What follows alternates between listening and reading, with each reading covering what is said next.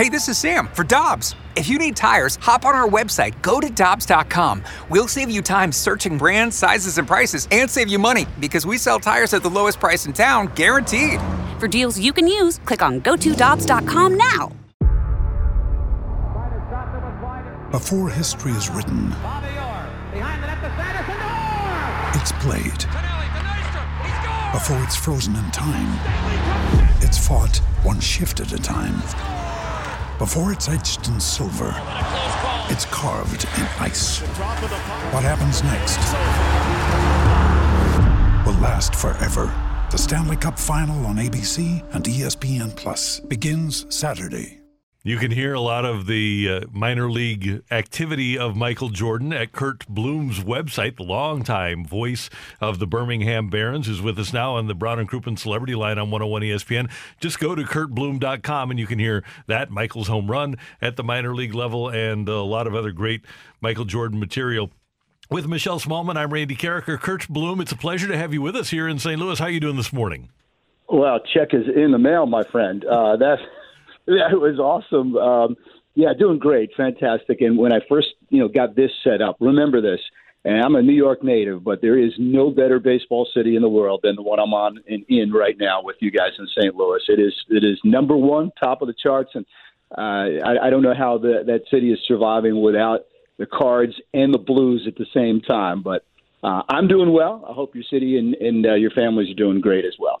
Curt, it's been rough here without sports, let me tell you. But the, the last dance certainly has helped ease the pain slightly, at least on Sunday nights. But uh, first question for you minor league baseball has a certain pace to it. You know, there's a certain uh, way that the crowd is, there's a certain way that the pace of the game is. It's very different than Major League Baseball.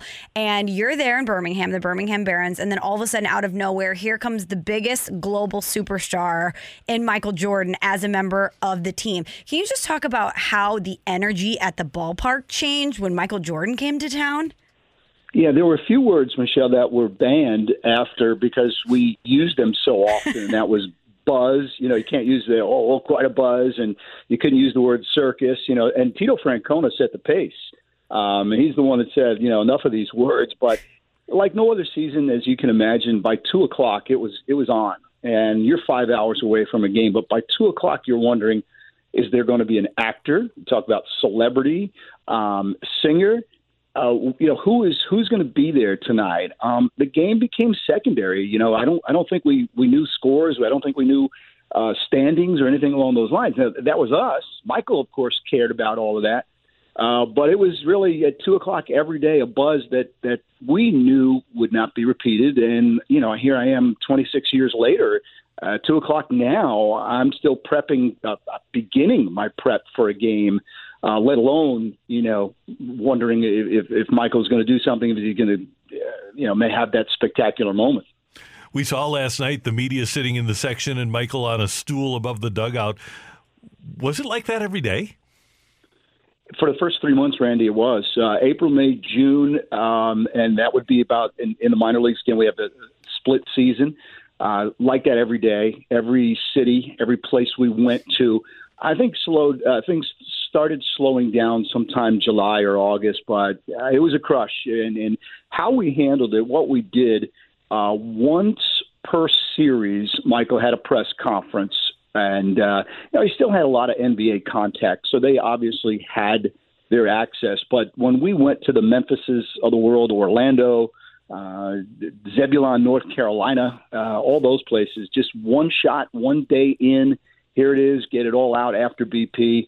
Um, and that was it. There were really no one-on-ones, but and, and that didn't stop, like I said, until probably mid-second half, July-ish. Curt, how would you have described Michael Jordan as a baseball player? Promising. I think that's the first word that comes to my mind is Michelle. It's easy in this day and age to look at batting average um, and say, "Oh, he only hit 202," but you know his athleticism is is obvious, his speed is obvious, and he, as an outfielder, I thought he was more than adequate. So I, I you know, we were all robbed that he stopped, and he stopped only because baseball was on strike uh, and, and had a lockout in '95. Uh, I think what would have happened, he would have went to Nashville the following year, and then up to Chicago as a fourth or fifth outfielder. it, I know it was easy to, to to use that phrase. Oh, it's a joke and it's terrible and this that, but it wasn't, and nor was he. He, he worked tremendously hard to become somebody and something, and it was a lot of fun. And I, I really thought he had a chance. Curt Bloom, the voice of the Birmingham Barons, with us on 101 ESPN.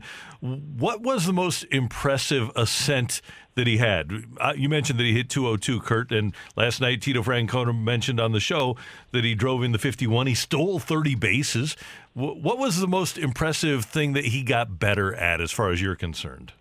Well, the whole at bat and the whole approach um, was really fun to watch. It, it we, we saw what it was like in April. It was just really here's a fastball, hit it then breaking balls about six weeks into the season, and then the adjustment, okay, and then the mental and physical adjustment to finish strong.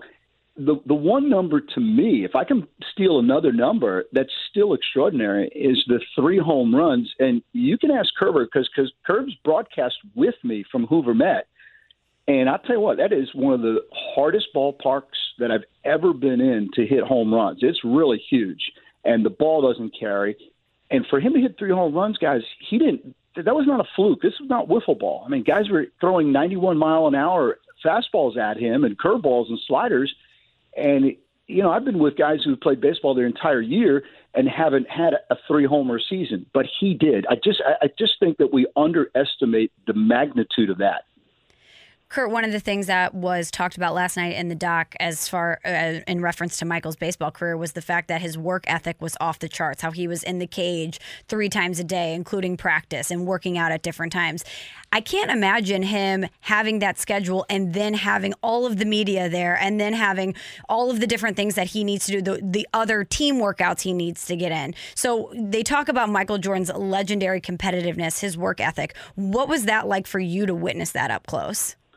Uh, a, a privilege and again a treat. You know, I knew every day, Michelle, that that was something special, and, and I knew it wouldn't last forever.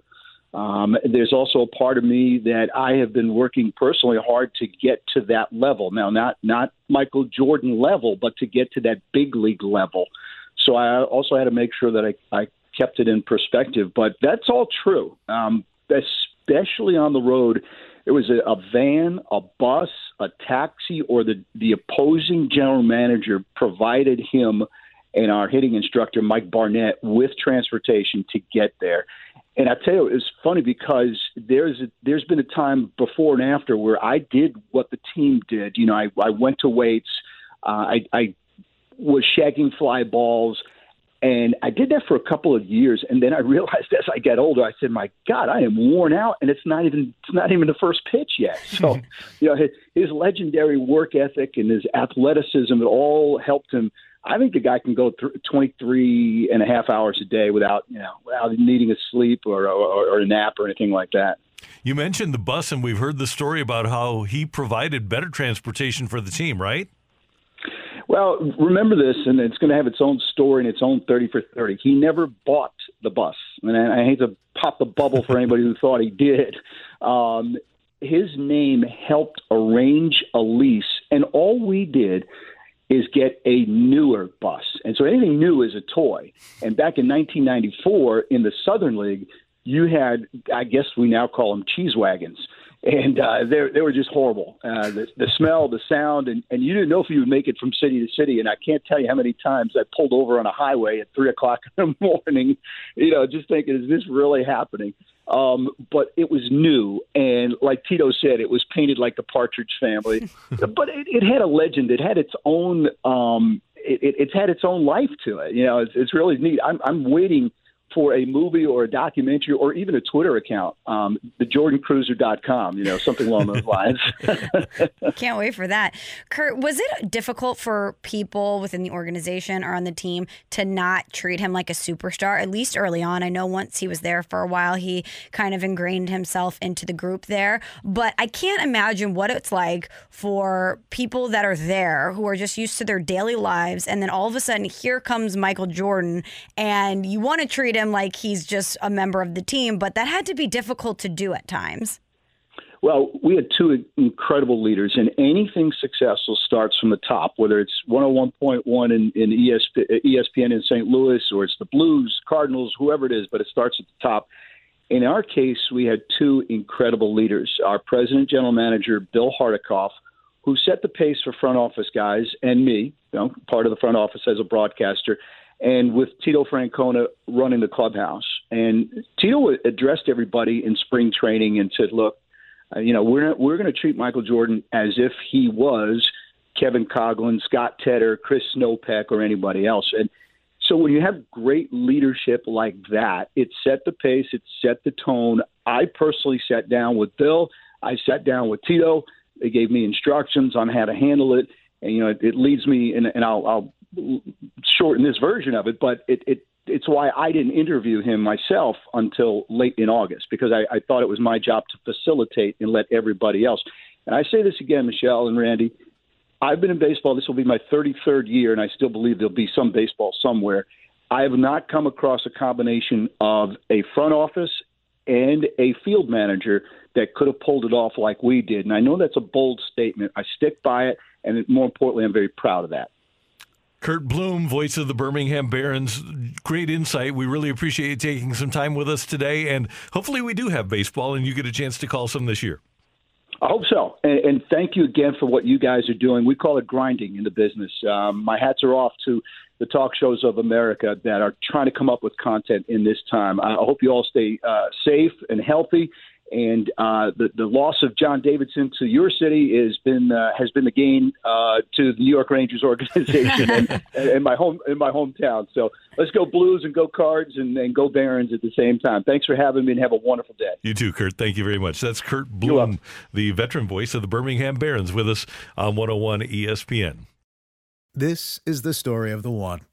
As a maintenance engineer, he hears things differently to the untrained ear, everything on his shop floor might sound fine, but he can hear gears grinding or a belt slipping. So he steps in to fix the problem at hand before it gets out of hand. And he knows Grainger's got the right product he needs to get the job done, which is music to his ears. Call, clickgrainger.com, or just stop by. Granger, for the ones who get it done.